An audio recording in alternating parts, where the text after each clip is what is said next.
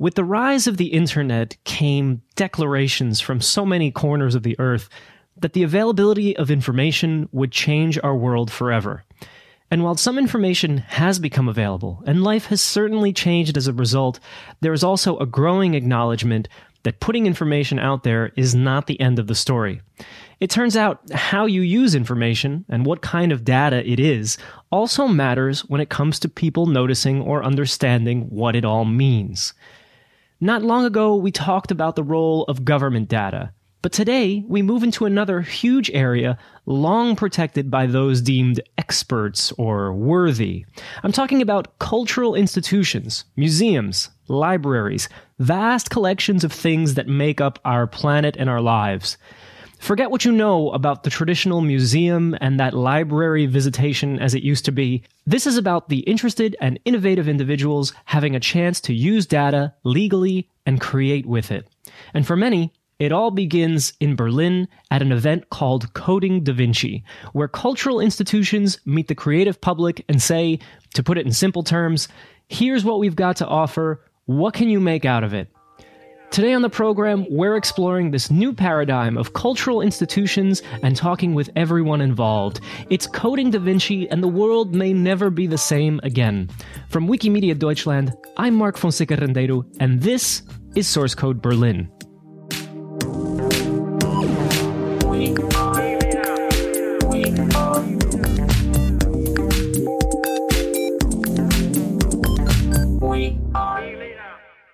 To get a feel from Coding Da Vinci, I spent two days observing and talking with participants and organizers.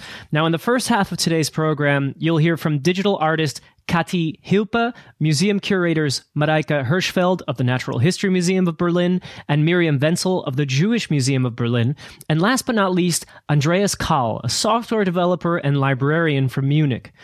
In the second half of today's program, you'll hear a roundtable with the event's four main organizers. A cascade of voices to help bring this event to life in the form of a podcast, starting right now with the returning champion of Coding Da Vinci, interactive designer Kati Hyyppä. Uh, when I was working at the Media Lab Helsinki, I had a colleague called Sanna Marttila, who is a very good friend of mine also, and she's uh, already for many years promoted open content in Finland, and she was among the first uh, people to start Creative Commons Finland, and now she has Open Glam Finland. Uh, she's really uh, passionate about open content and uh, making cultural heritage more accessible and creative, uh, coming up with creative uses for it. So uh, we worked uh, as colleagues for five years. So we did together, for instance, workshops where people could remix videos that are openly licensed and these sorts of things. So I was uh, more uh, in the role of a workshop facilitator and, and finding, interviewing some people who could use content creative ways. But then through that, you sort of go into yourself, hey, I also want to make something. Right. yeah. yeah. So there was a sort of desire to create. And... Yeah, so it was not, uh, it was a longer path for me to become a full time freelancer who makes what I want, yeah. sort of. Yeah, but I, I'm very, very happy about it. I'm also very happy about the past experiences that I got to know the people at the Media Lab. And um, there I also saw sort of this um, that there was not so much uh, physical objects created with this open content uh, in a way it was a lot about apps and so mm-hmm. on in the beginning and more programming related and well i simply didn't have that skill also okay. so i sort of just began with the skills that i have which was more uh, hands-on things. And I've been uh, following the German scene let's say the last uh, few years that are two years I've been here. And um, more this uh, uh, indeed this coding Da Vinci type of open uh, culture activity. And yeah I think there there is there is a lot of interesting institutions who could provide uh, all sorts of historical data or about design or, or science. There is a lot of, because German culture also that yeah. is very interesting to to dive into those archives. I think I think the the digital uh, digitality or the that it is uh, available via internet is is very good for distribution and exploring the the vast uh, amount of material. Yeah. So so it's really great that there is so many data sets. So it, it was kind of perfect timing that this event uh, the Coding Da Vinci was taking place, I thought, oh, great, I can just go there and I can make some projects. And when I looked at the data sets uh, beforehand already, I, I got immediately attached to these uh, insect box scans from the Museum für Naturkunde. I just somehow love creatures. I do also a little bit illustration and I'm really into all kinds of creatures and these uh, amazing beetles and other insects that were really high resolution. I had uh, learned to a little bit of this Arduino programming mm. the past few years, which is a popular microcontroller that people use for making DIY electronics projects.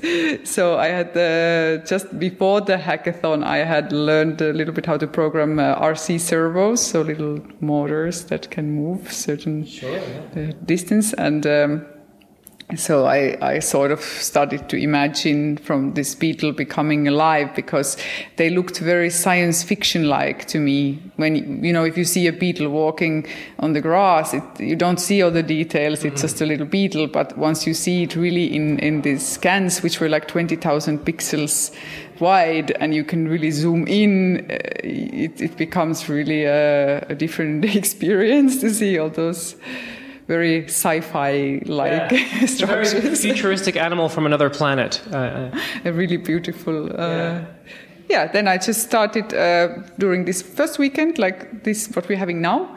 Uh, I just started prototyping. Um, so I had already legs in place, so I could make a sort of simple walking thing. Mm-hmm. And I wasn't sure what because I had really not been that much in hackathons. I didn't know what will happen. I just bought all my electronics and tools, and I was sitting on a table and getting a bit know people and I was still a bit uh, kind of insecure about my idea. I thought, is this a ridiculous idea to make a robotic beetle?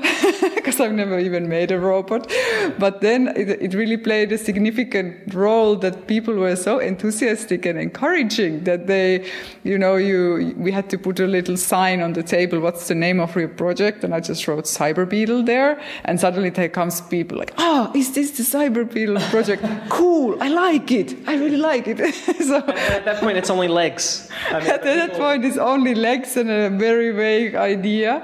And uh, I think if if there was not such a positive reception and the community around you, yeah. I don't know if I would have pulled this project off. I think it really uh, why I like. I also give DIY workshops with Niklas, and I, I really like workshop atmosphere or such a hackathon atmosphere where you come to make something together because you can really give each other some sort of positive energy that hey let's do something nice oh there were many ideas uh, I, th I think the ideas kept changing like they usually do so on one hand, there are technical limitations and my skills. Uh, how much can I do? And uh, also, okay, what will work and what will not. So I was prototyping quite a bit. I thought at first it could somehow react to sound or, or something like that. But uh, it was not so easy to implement. Um, and then, uh, then through different chains of thoughts, uh, suddenly I thought, ah, yeah, well, maybe it can have a music video and it can dance. Okay. so, I don't know exactly how I ended up to that thought, but I, I, think it's very nice to, when you work with the material, that's what I li- like to also, probably it's same for programmers, but for them, the material is the code.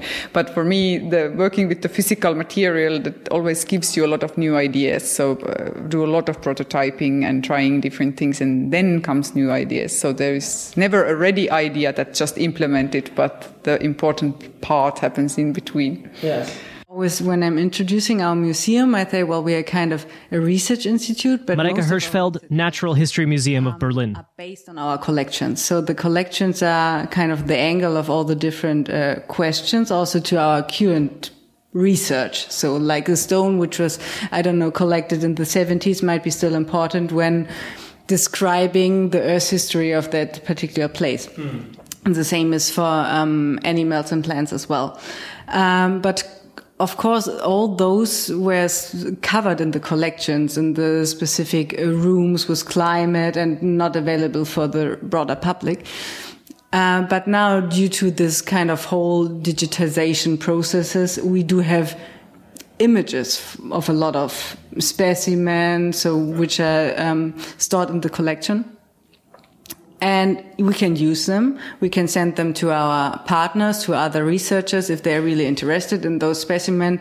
Because if you're sending a specimen to the US, for example, a beetle, um, they are highly fragile, so you can lose some legs if you send them. Yeah. Um, so of course, it would be better to send in a highly qualitative image, and then they can check out if they're really interested in that beetle, or it can stay in Berlin. Mm. So I think that's the main importance of these um, images we do have from our collection items. But now there we have these images. And we can bring them really easily to a broader public because formerly they were kind of hiding behind these uh, walls in the museum collection, the specimen. But now we do have these images, and why should we keep them? Hmm. So we can bring them to the broader public and see what they can do with it. It's a kind of educational thingy, but also like we have seen in the last year with a cyber beetle, you can just make art out of it. Yeah. And I would have never thought about those cyber beetle thingy when I'm uh, walking through the beetle collection, for example. Mm -hmm. There is two states of the beetle. Kati Hyyppä. So in a normal state, I can do the normal state here, so you can hear so a little bit background. The, the beetle is here on the table. It's um, I don't know. It's about it's a little bigger than well two hands, and um, yeah. Let's listen.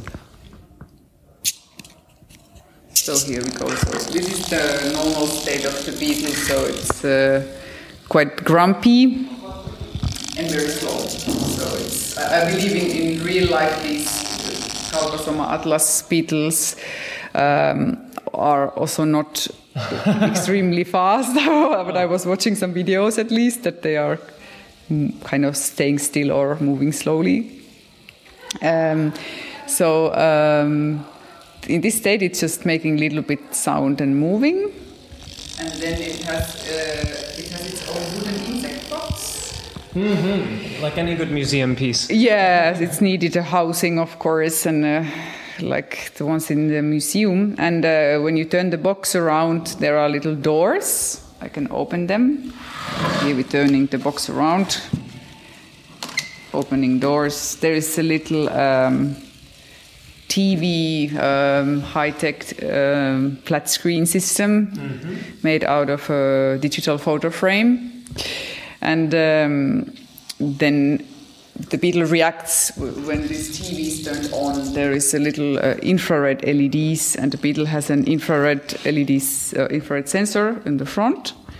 Now, unfortunately, the sound, mm. the the speaker battery is silent, so this would have been perfect, of course, for a podcast with sound. but now we have to live without it because I So, oh no, it works. Good. So charged. So on the screen we see the images of two beetles and well now butterflies and the our own cyber beetle is reacting. Yes. Let's see. I think it now it's happier.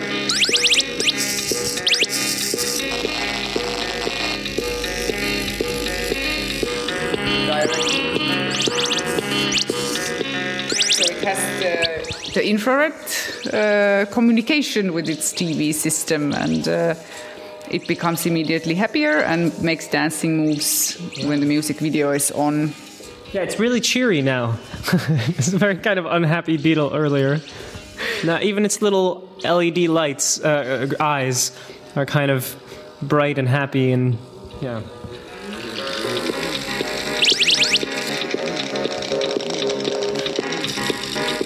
Of course, you can kind of open up your data to a new audience, not really the museum visitors, but maybe also other people. Mareike Hirschfeld. See the beetle in a other context. I mean, ah, there's a beetle. Maybe I could check the Natural History Museum as well. But this is, can be a side effect, but it's not necessarily the case. I think we are kind of, I don't know if we have this kind of tunnel view on our data because we are so into the science and we just see the, the specimen and yeah, that's a bird or that's a frog, whatever. Yeah. And we do not see the chance we can get if we give it to a developer or somebody yeah. else, a programmer. Good to mention that the, the music video is made also of the insect box scan pictures and it's it's just a video basically that loops. Then there are uh, pictures from the botanical garden that is a data set that's uh, still available for use. So there are plant pictures, and then there is also pictures of electronic components that I've just scanned. And uh, the song was made by my brother who helped me with this project. So we did it uh, together. Uh, he makes, he's a sound designer, he makes music. So he made from animal sounds. So it sounds like electronic music, but it's actually made of elect- uh, the um, Tierstimmenarchiv is the Natural History Museum's uh, of animal sounds. Animal sound archive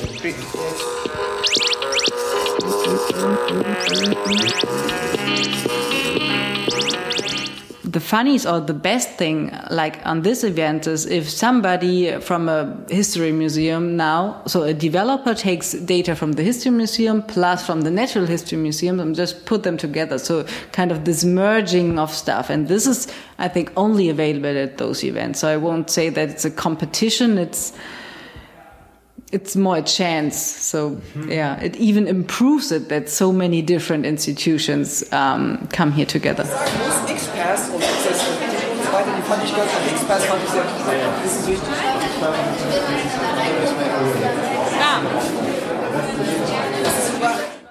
Um, it, it, was a contact to uh, a colleague of mine at the Freie University of Berlin and uh, he was interested to working with the data set. And um, then he uh, said yeah this is andreas kahl a software developer and librarian working at the bavarian state library. Uh, we, we thought about that last year but we couldn't do it. And this time we take the chance um, the dataset itself is is about uh, bibliographic data. It's linked library data. Mm. Um, it mainly contains uh, titles, creators, contributors to books. It also contains identifiers like ISBNs or WorldCat OCLC numbers. Um, it contains very many links to um, authority data from the German National Library, for example. Mm-hmm. And it also contains uh, holdings data. So you can query in it which library has a certain title. Okay. So about the volume, it's 26 million titles and about 60 million um, holdings. I'm, I'm, yeah, I'm, I'm really delighted. It's, it's, uh, I got very many ideas. I, I think I, I got a better idea what's the value of the data set hmm. from, uh, from a more outside perspective. And um, there was one guy who, who decided he will try to use this data in a book recommendation engine. Yeah. And um, if that will work, um, I will be really happy.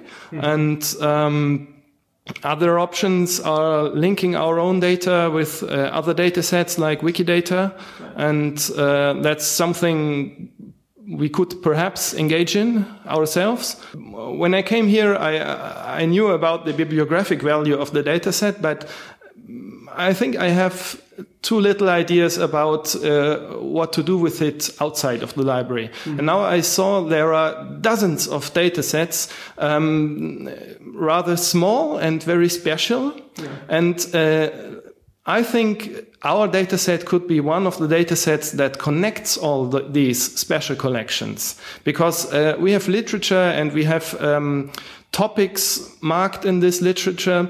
And uh, so you can find connections between different data sets. Mm. So together with, with things like uh, the authority files or Wikidata and this bibliographic data, you can connect small collections. Mm -hmm. And this makes it really interesting, I think.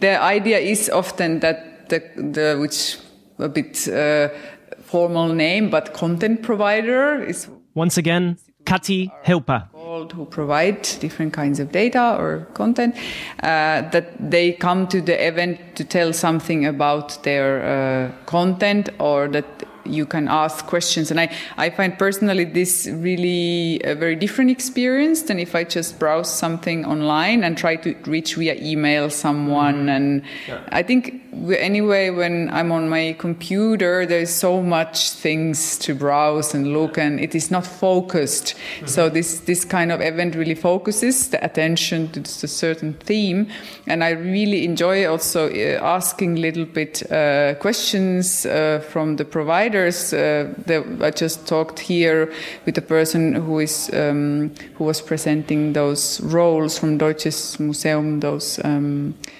piano, sort of automatic piano yeah. punch card like yeah. rolls and scans. Player pianos, I think. Yeah, so this was super interesting to to have the chance to talk with someone, even if it's just like five minutes or something. Mm-hmm. Uh, to hear the stories because uh, I, the people are really the expert of the content and know a lot about historical things or all the details. Same with the Museum for Naturkunde. I really liked talking uh, about the content because yeah. it gives a different perspective than if I just see the image. Of course, the, the image evokes imagination, but I really li- I like to also keep the sort of if I would make something imaginative out of it, I like to keep also the let's say real historical context.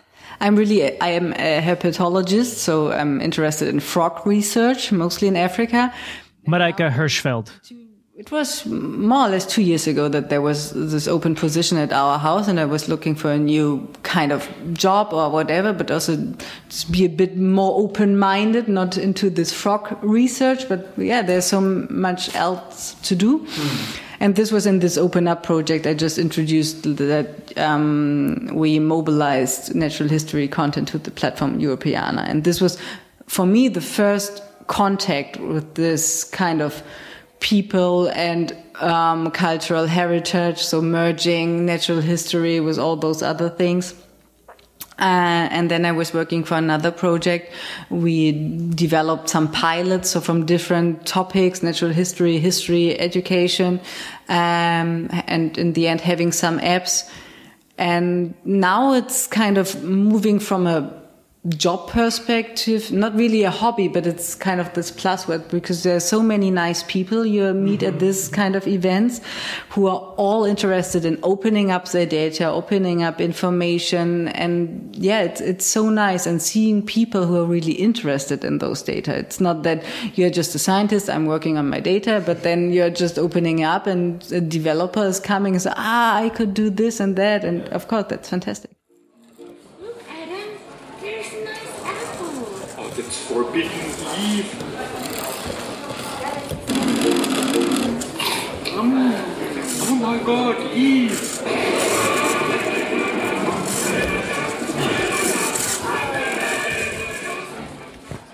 just well here we have quite a variety of different file formats available also which is nice because there are probably a lot of people with different interests i mean i am not using myself json or xml files really because um, uh, I'm I'm more into this tangible, building tangible things. But um, I think it's very valuable to have those different formats, and uh, resolution is always an issue with images. Mm-hmm. So both the Rijksmuseum image that is in the Forbidden Fruit machine and the scans in the uh, Beetle, they are uh, high resolution. So this leaves much more room because sometimes you don't use the whole picture, but you might use a part of a picture also. So, so I think the higher the resolution, the better you can use.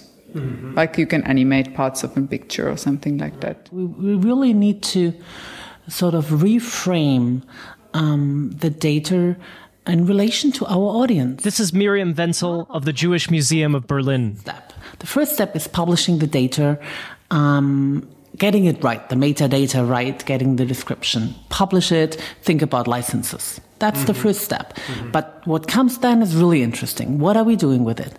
Yeah. Um, and that's the whole question of like um, um, interpreting, um, coming up with like um, digital stories, um, developing formats, um, distribute it um, not only on, on known portals but also to like new audiences. And where are they? And in order to develop ideas um, i think it's really important to meet. And and um, and this is a place where, where you meet you know? You you don't necessarily meet your online audience. You and uh, but I think it's important to do, and um, and and as I said, I think it's important to sort of re, reshape um, the question of what is interesting in what we have. We decided to present um, data that we could publish on Wikimedia Commons. So, because uh, German um, um, law is really restrictive. Uh, um, um, when it comes to question of uh, copyright, copyright law, personality laws, all this. So we decided sort of to be on the safe side, and we presented um, a set of data from our fine arts department, which we can publish under Creative Commons as Creative Commons. And so the data is a set of it's drawings by Hermann Struck. Hermann Struck was a, uh, was an artist, Jewish artist. Um, end of 19th, beginning of 20th century, um, was pretty influential, especially in drawing. He taught, for instance, to Chagall. He taught uh, drawings, and um, and what he did was he was sort of an ethnographic drawer. So, uh, so he was drawing when he when when he was traveling. Uh, uh, he was drawing his experiences he had during the First World War. He was drawing his first encounters with uh, so-called Eastern Jewry, and he was also, and that was, I think, a special part of our data set is that he did a sort of an ethnographic um, um, journey in the um, war prisoners camp, and he was drawing war prisoners um, or making portraits, and his idea was that when you are drawing, you can a bit draw what is typical about a person, and even more typical than when you photograph it. You know, it's a bit this like far-fetched thing, caricaturistic approach, and um, so that was that's what he actually did. It's like ethnographic study in prisoners of war that at that time came from all over the world. So it was like his first encounter with like black people and Chinese people and, and all that was in these camps. And um, and he drew them and this is well, this is what we what we were presenting. I think that's one of the biggest values of, of this event that that people meet other people and, and can exchange ideas and and and the and their uh, ability to work on on things. So um, I would really encourage to go on with this and do it next year and the year afterwards. I think it's a way of thinking which changes because I think two years ago I wasn't even aware of a Creative Commons license and what this uh, means for an image or if there's just this copy C or whatever. And now it's yeah, come coming part of the daily life and you see it a bit differently. Be helpful also if there's more such events or dialogue between the makers and institutions to understand a bit the needs or hey give good feedback also that hey you provided these really nice pictures. I think this is awesome. So i think in over time maybe with the proper dialogue there there can be more of a community where where people with different backgrounds work together. Yeah. it's not only in events but maybe in in broader sense And I felt like, I mean, coming from from quite a big institution, I felt like um, um, it's our duty to be like really open to all kind of approaches. So whatever whatever somebody uh, comes up with an idea, we are we um, we are appreciating it.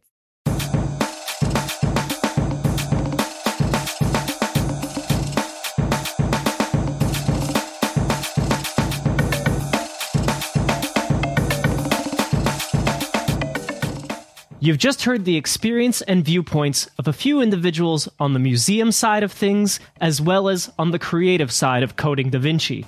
Now let's try something different.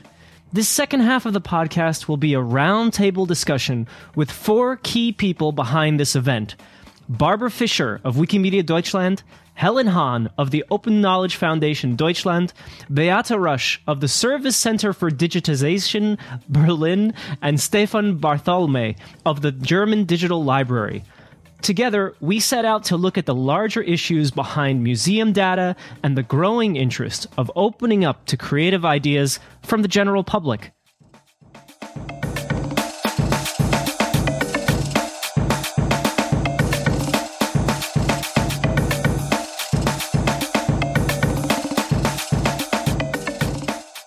Was there is there a strong tradition in Germany among cultural institutions of protecting data, of making it or copywriting it and, and, and not releasing it? I'm Stephan from the German Digital Library, and yeah, there is some hesitation because there's a strong sense of of yeah, yeah, belonging, not, not in the sense of property, but they have cared for it so long. They are responsible that we have these great artifacts from the uh, last centuries and they've done a pretty great job keeping it.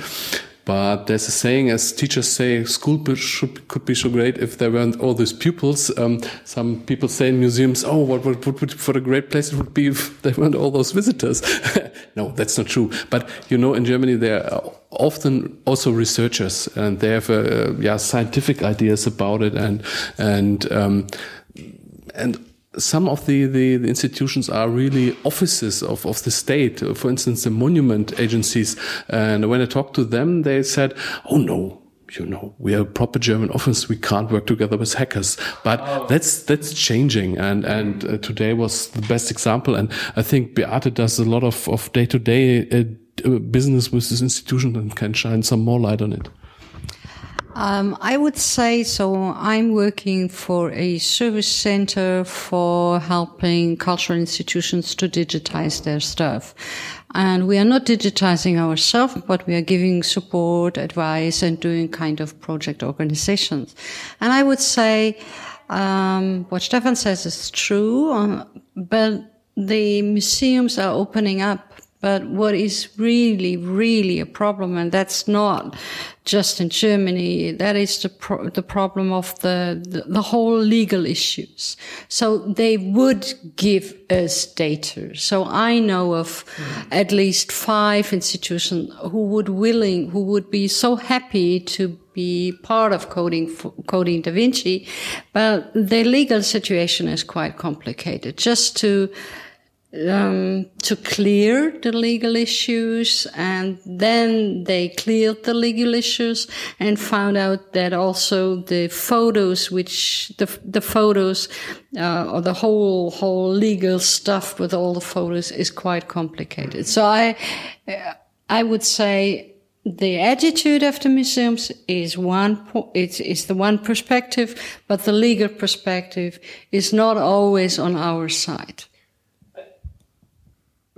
and, and, so, and, so, we have very well said, uh, but we have evidence that the attitude is changing. Yes. Right. Yes. Uh, which I could probably try to speculate has to do with outreach, a little bit of outreach, also a bit of um, experience, I guess, positive experiences. But the, and the legal situation. this is actually what, what we what we would like to provide this yeah. positive experience, and uh, the legal situation is changing slowly, mm-hmm. very slowly, but we feel that it might change faster if we uh, give more evidence that it is worthwhile changing it. Uh, people don't lose income, they don't lose control on their their collections. Um, they could still um, be visible and attributed to their collections. Uh, if if we manage to prove evidence for all these trends, then um, the legal procedure would be changing as well. I'm very convinced about that. You know, I think um, if you if you look abroad, then you have so many projects and so much stuff going on with cultural heritage institutions digitizing their collections, um, working together with different institutions, um, scientists, hackers, you know. And here in Germany, it just simply took a while, you know. So every time when we had a last year, for example, every time when we talked to institutions or cultural heritage institutions, um, we could only mention projects um, that were built abroad, and that was really, you know, um, eh, yeah, some kind of, you know, it was not it was not really working so well. So um, we had to convince more, and this year we could actually show great projects. They've been uh, who um, um, we, we could show really great projects that were built by the teams together with the institution here in Germany who could, you know, take the few steps to open up and who could uh, open up the data, small data sets, bigger data sets, um, different topics. And um, we're really pleased, you know, to have these projects to show them and to tell more about these projects. Let me ask a little bit about how it all works, although I experienced it, but for the people at home listening. Um, now, we mentioned hackathon. There's some nature behind this related to the hackathon from that tradition. But a hackathon in itself is just, uh, not to summarize it too briefly, but is just people working, seeing what they produce.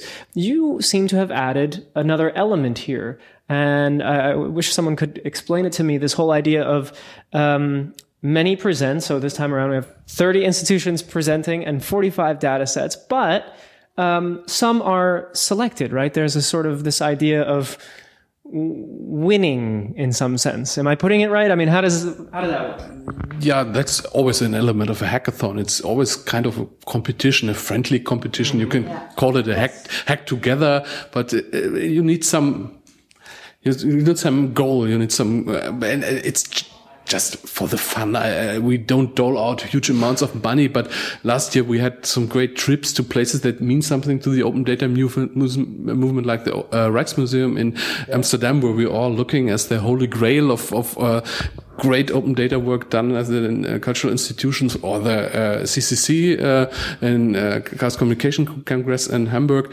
And we're doing something like that this year, but uh, yeah, most likely. Um, I think the, the, the, greatest change, and that's something Barbara, Helene, and, and came up with, was was that we we prolonged the the development period because, um, as Barbara mentioned, there was one attempt in in in, Berlin where somebody um, on a Wednesday evening at six o'clock when the offices closed said, "Let's meet do some kind of hackathon. And 20 people were uh, uh, uh, invited and only two showed up. So after that everybody said oh it's been tried before a cultural data hackathon. It won't work. Mm-hmm. and we boy we have we proven them wrong last year. And so and the whole success i think was to bring together these two worlds because we are from the community barbara and and helena represent the the community, the activists, and Beate and myself, we have to do with the cultural institution, and these two both worlds meet at the cultural uh, at Coding Da Vinci, and that takes time to get to know each other, to to speak some sort of same language, get how the other people, uh, other person ticks, and that's something that happens on the first weekend. And usually, you you you drink coffee and and club and eat pizza until you drop dead and you sleep uh, for three hours and you code and, and then you present something at the end of the weekend. That's not how coding Da Vinci works. So may someone else continue. well, actually, um, yeah, it's a big melting pot. I think that the coding Da Vinci is a, is an opportunity to meet, to talk to each other, um, to learn from each other. We we we are, do, are not only addressing hackers, coders, developers. We do also at, um, address simply people that are interested in art yeah. um, and want them to be here in order to um, give hints and ideas to the hackers. Uh, often we have learned that the culture data is not self-explained. You know, um, mm. you need like more context to understand it like today we had those um, data from, uh, let's say the um, the artwork um, from the 16th century um, um, print uh, prints there from the 16th century, and it's mainly, mainly it's religious uh, motifs. That's nothing that you just have a look at and you understand completely what it's all about. Mm. It, it might be helpful if you have somebody that gives you an idea to it or has a question on it. Right. Um, so uh, I think this this concept of both having the culture institutions that are able to explain their data and having the hackers on the other side, and in between as intermediates in between, we do have those art affectionate people that um, gives them a hint or or simply come with their questions. That that's the good combination. I think it's also worth mentioning that we have a very broad range of institutions mm-hmm. and a very, very broad range of data sets. So mm-hmm. we do have data um, with an historical impact. We do have insect pictures of insects. Uh, we do have uh, pictures of, of plants and flowers. We have uh, um, music instruments. Music instruments. Um, so it's a very, very broad range of, of data sets. So normally when you think of museums, maybe you think of arts and uh, art, artworks, but this is more, this is about nature, it's about history, it's a lot about history. We do have photos, we do have audio, we do have uh, films, we have a very broad range of uh, history of, of, of history yeah. from the 15th century to today. So and, and earlier the, to, to Ice Age, we have rocks. Uh, yeah, we have rocks. Have traveled true. from Sweden to, to, to Berlin. Even if you think about what's uh, what's in for Berlin uh, uh in this data, it's great. We have these these uh, uh, Ice Age rocks traveling on the glaciers and resting here, and, and there's something going on with backtracing them and all, all this geological data.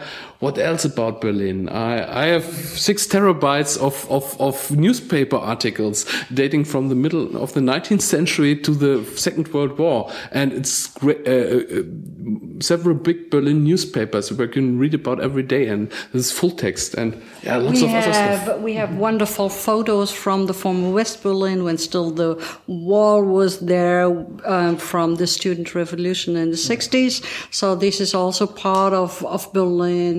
What else do we? Beautiful artwork. Um, think of all those uh, nice uh, uh, from uh, yeah the the collection of Raoul Hausmann, um, where we have all this uh, beautiful artwork from the end of the 19th century, beginning of the 20th century. Um, I mean, they're simply nice to look at. I mean, if you only want to do that, you don't want to go deep into intellectual concepts. I mean, just having something nice to look at. You may even turn to the the floral um, um, artwork that this little museum there from Cloppenburg, uh, somewhere in the boondocks uh, in Niedersachsen, is uh, presenting. I'm from Niedersachsen. well, anyway, um, they they are coming up with a with a very uh, diverse collection, and the the figure or the the what, what is unifying them is that they choose just objects that show flowers in one way or the other. So mm-hmm. it could be flowers on porcelain. It could be flowers on artwork. It could be flowers on photos. It's all about flowers and, uh, and combine that with these botanical, um, um, plants collection from the Botanical Museum. I mean, there is simply a massive crowd of data available. And I think that's probably the reason why we feel today a bit tired because it has been pretty exhausting to listen to uh, those many different concepts and really being alert all the time and changing from photos from the student revolution in Berlin, switching over to the concepts of uh, of uh, mu- music, uh, music coming from mechanical pianos, uh, yes. turning over to insects that were collected uh, a century ago. I mean, all these different things make me freaking. Um, so I wonder how the others are feel. So. Yeah. And and uh, the fact that one might be from a large museum or a small museum. I mean, is there a is it easier to be here if you're a large museum? You have the resources. I'm always wondering how that that affects your participation. Yeah, of course. Um, it's uh, all this metadata dealing and all this digitization stuff. That's that's something that's easier for big institutions, but that's exactly something that Beate does great work about because she enables the, the smaller institutions and she makes it possible. And she should talk about it. I think. um, so what it seems also when I when I take into, think about it in the internet, uh, the grander scheme of the internet, um, we always used to say, you know, all the information is out there, right? So it's enough. You can just you just have to decide what you want. But I think what we're learning, what we've been learning for a couple of years now, is that just because there's lots of information out there, uh, doesn't mean anyone finds it. Uh, doesn't mean it's perhaps presented in a in an interesting way. So in, in, in many ways, what you guys are doing this isn't even not a question; it's a comment. You you seem to be addressing this internet where sure all the information is out there, but you're taking it a step further and you're saying, well, let's think more about what we do with that information, how we present it, because it's not enough anymore. Anymore, there was a time where you just put it out and you go right. We're not talking any longer about the people that simply want to consume and simply swish through all the data. No, here we're talking, we're addressing people that want to work with the data. They want to start to play with it and not just for their own sake, but also to share that with others and, um, and uh, share their um, enthusiasm with, with other people out there because all the products that are evolved throughout uh, Coding Da Vinci are again open source.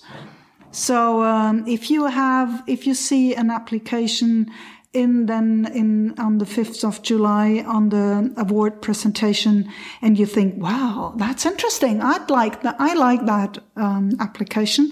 Then you simply take it and you may uh, work on it and develop it further or adapt it to your own institution, to your own needs, mm-hmm. add simply new data to it. I mean, that's, that's something it's like, um, building the Tower of Babel without having God to smash it. And I was just wondering if all data is already available on the internet because I really doubt that. Yeah. we have quite many institutions, I guess. Maybe you can tell something about it a bit more in detail, um, where we know that some, you know, digitized collections are not even, you know, um, um, accessible. accessible. or not even online, you know. So certain data you will never find on online, maybe. Mm. So um, yeah. Uh, there are degrees of accessibility because opening up data is a very important first step, and we help with that. We we make yeah people lust for it. That's a great thing, and I think even the first the first time participant, the first time uh, uh, cultural institution, they got a flash today of it. Uh, they used saw that glow. Wow, wow. There's people that are interested to do something with our data, but I still think there are always uh, technical implications, and we have to legal. And legal, of course, legal, uh, legal, uh, legal stuff is always coming back to us, and and so uh, what Beate said was completely right. You can't blame the cultural institution. A lot of them are very willing, and we have to do something about it. The the the uh, intellectual property right is a shame, and it's blocking so much innovation, and it has has to be done something about it. But being from a technical uh, side myself, I will want to stress uh, there's even uh, opening up the data is the first thing. You have to make it interoperable. And so you have to make data work together so that it can meander from, from our uh, uh, digital library to uh, Wikipedia, can be reused elsewhere and, and, and can be traced back in some sorts. Uh, all the evil stuff that the NSA and Facebook are doing with our our metadata as persons would be great to have for the artworks. Yeah. So yeah, yeah, yeah. So because you, you have to, to think about provenance. You, you, you want to know who, who, who, what museum is this from? Why can't I look at the, at the digital file of, of a picture? Why do I have to Google for it? Why don't, can the uh, picture itself tell me I'm from, from, from the Berlinische Galerie and, and, uh, yeah, just enter me, uh, uh, click me and uh, I'll transport you to a contact who knows a lot about it. And, and these are some things that have been done with me. I think that's that's something where that will happen in the next ten years or so, and I'm very excited to to be part of the start of it. And also, maybe just one add, uh, one thing to add, um, because you've been talking a lot about, yeah, the cultural institutions are cooperating with the hacker community and the designers and so on. But um, I guess, well, what I experienced personally last year was that even, I mean, we have this um, kickoff event, uh, and uh, we invite all uh, data contributors um, to come and to present the data. And what we figured out was also that um, some institutions have really are working on really similar um, data sets or thematic, you know, like topic related data set somehow, but they don't even know that. So mm-hmm. we already experienced last year that um, some institutions really discovered here that the data sets are actually connected somehow and they that should they should work to together you know so that was actually yeah quite a good quite a good thought yeah I mean, uh, one of the other areas that I've I've gotten to ask directly to people from museums is this whole aspect of changing museums when it comes to funding. I mean, uh, I don't know how it's going in Germany. You can tell me. But back where I'm living in the Netherlands, uh, it's all about the cuts, right? Doing more with less, and and and being sort of slowly but surely gutted in many cases. Um, and it's interesting that while that's happening, or perhaps it's no coincidence that um, programs like this come into existence, perhaps out of necessity, where people um, add value to content that already exists. And I'm not saying it's a solution, but it almost seems like a social answer in many ways. Well, actually, crowdsourcing is, of course, one one of the ideas culture institutions have, or is one of the hooks one of the carrots we show them. Um, but I think it's not only crowdsourcing in the way that the crowd out there could add more data, could be tagging um, the the data or something. It's all also a, a thing of making friends. Um, making friends out out out there mm-hmm. because um, cultural heritage is uh, very often considered um, among a broader public to be something rather boring. When when I tell my boys at home, "Oh, let's go to a museum," I mean, you guess how they look at me. Uh, being teenage boys, there are other things much more interesting. But when they when I show them the applications that turn off um, from coding Da Vinci, they start getting interested in into it, and they say, "Oh." This is where, where I'm moving around in the digital world, and there I meet now in a kind of attractive way that cultural heritage my mom keeps on telling me that is important. Um, so they start being changing their attitude towards it which uh, of course I, I, I like very much but i think it's not only for for parents important but it's also important important for the museums but because those are the ones that are probably the visitors of tomorrow, but they're certainly the taxpayers of tomorrow. So they are the ones deciding how much of our funds are going to preserve all that cultural heritage, which is a massive uh, investment the society itself has to bring up. And if cultural heritage is not longer considered to be important, well, then why should we pay tax money for that? So uh, make sure that the our heritage is out there where the people are this really helps, I believe, the institutions to maintain their importance as important members of our society. So, from my experience, the situation is in the museums and also in the libraries and the archives, because we have also libraries and archives around. So, um, I would say they are starting to digitize their collections, but this is we are not at the end. So it's not that everything is out there already. I would say in the, in the world of museums, maybe we have 1% digitized, maybe 2%, maybe 3%. Wow. And only a little percentage of this 1% or 2% is open. So it, we have, there is still a lot of work to, to do. Mm. But also for those projects who have digitized their a small collection already. Now the question is what to do with this and how to present this and in which context.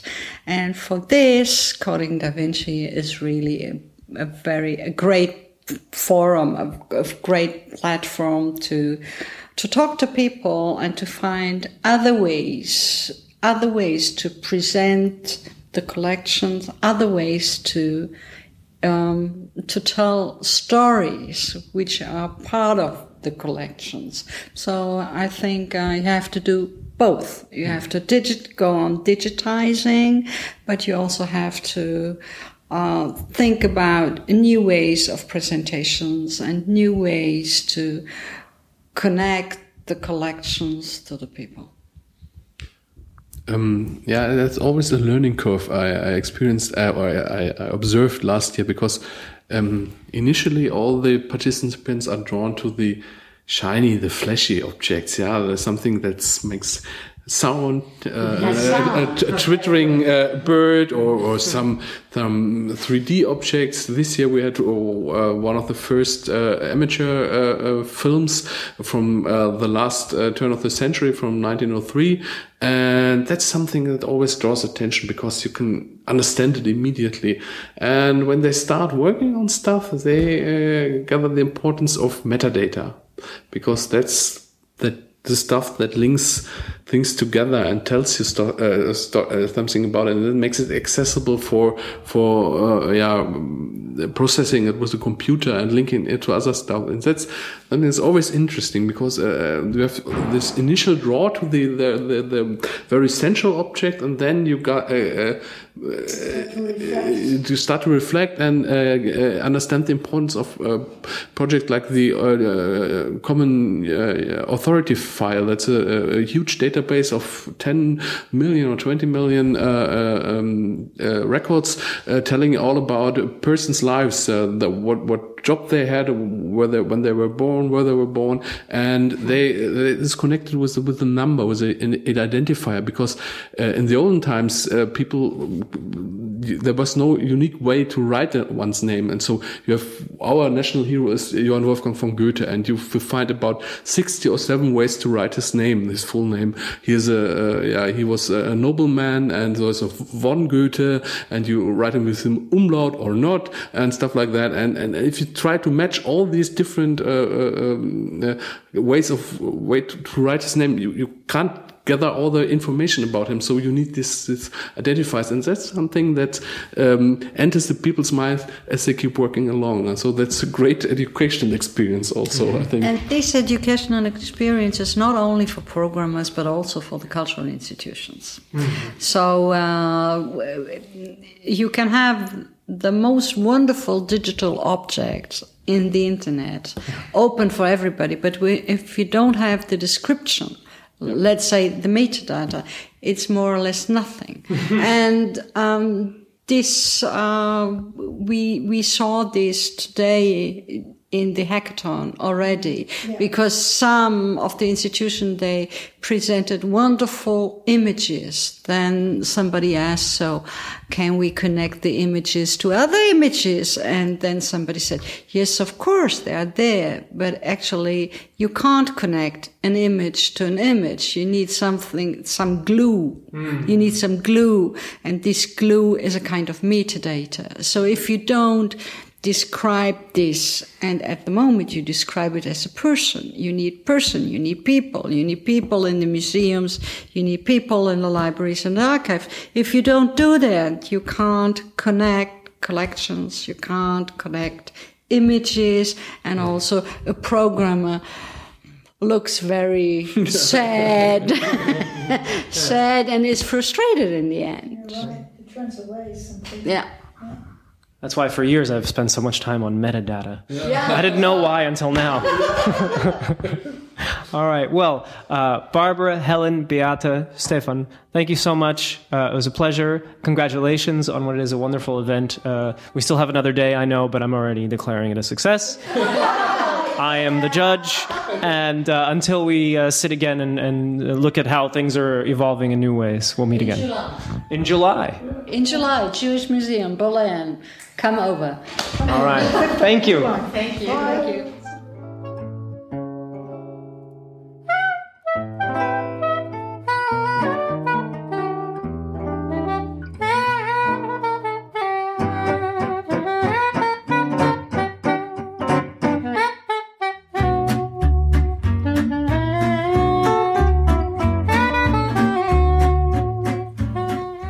Don't you just love a good round table? I don't know. There's nothing like many voices taking turns, jumping in. And uh, and hey, I, I, get to be in the middle and ask questions. Uh, much thanks once again to my roundtable uh, panelists, as well as to all the people you heard from in the first half of this show. Eight voices in total. That's what I call a cascade of voices talking about coding Da Vinci, and you'll surely hear more. Follow uh, hashtag coding Da Vinci on Twitter to see what's going on as we head towards July, as our panelists just mentioned.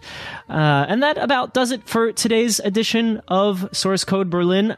I want to move to a quick plug a call for papers. You may have heard about it in previous shows. I'll just remind you. EnthusiastiCon, June 19th to the 21st. What is it? It's a conference going on at Wikimedia in Germany, in Berlin. It's for the programming community and friends of the programming community. Two days, short presentations, talk about what excites you about programming, strange things, wonderful things, clever solutions, unusual problems. Join us this June 19th to the 21st and either present or listen or do both. Bring your joy, bring your love of this craft. Yeah, Call for Papers is up on sourcecode.berlin, which is incidentally where you can find all of our past shows on this fine podcast. All right, that does it for this edition of Source Code Berlin. Let's go through some of the vitals. Thanks to all those who have emailed or commented on the program via the website, Twitter, Facebook. Uh, you can also go to iTunes and leave a comment there. Source Code Berlin, it's a Wikimedia Deutschland podcast, and you can find us on Facebook. Source Code Berlin. You can find us on Twitter at SRC Code Berlin. Music on this podcast was by Latché Swing and Ergo Phizmiz. You can find them both on the Free Music Archive. This podcast is published under a CC BY SA 4.0 license and edited by me. Until next time, I'm Mark Fonseca Rendeiro. Thanks for listening.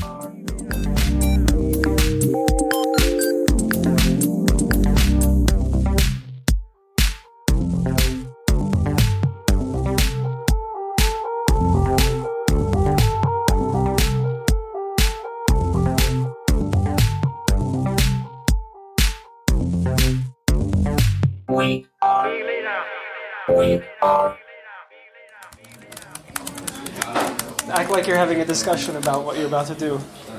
I'm acting that I have a discussion about. yeah, we're looking at pictures of stones, and somehow we'd like to have something physical. To yeah, so we thought of going to Grunewald and collect some stones and find them because these are actually from around Berlin. Yes. So it should be possible. I mean, there, there are two. Nice there are two. There are two options. Yeah, there are two options. Either we find something that is already in the database, or we find something that is not in the database, and then it will be in the database.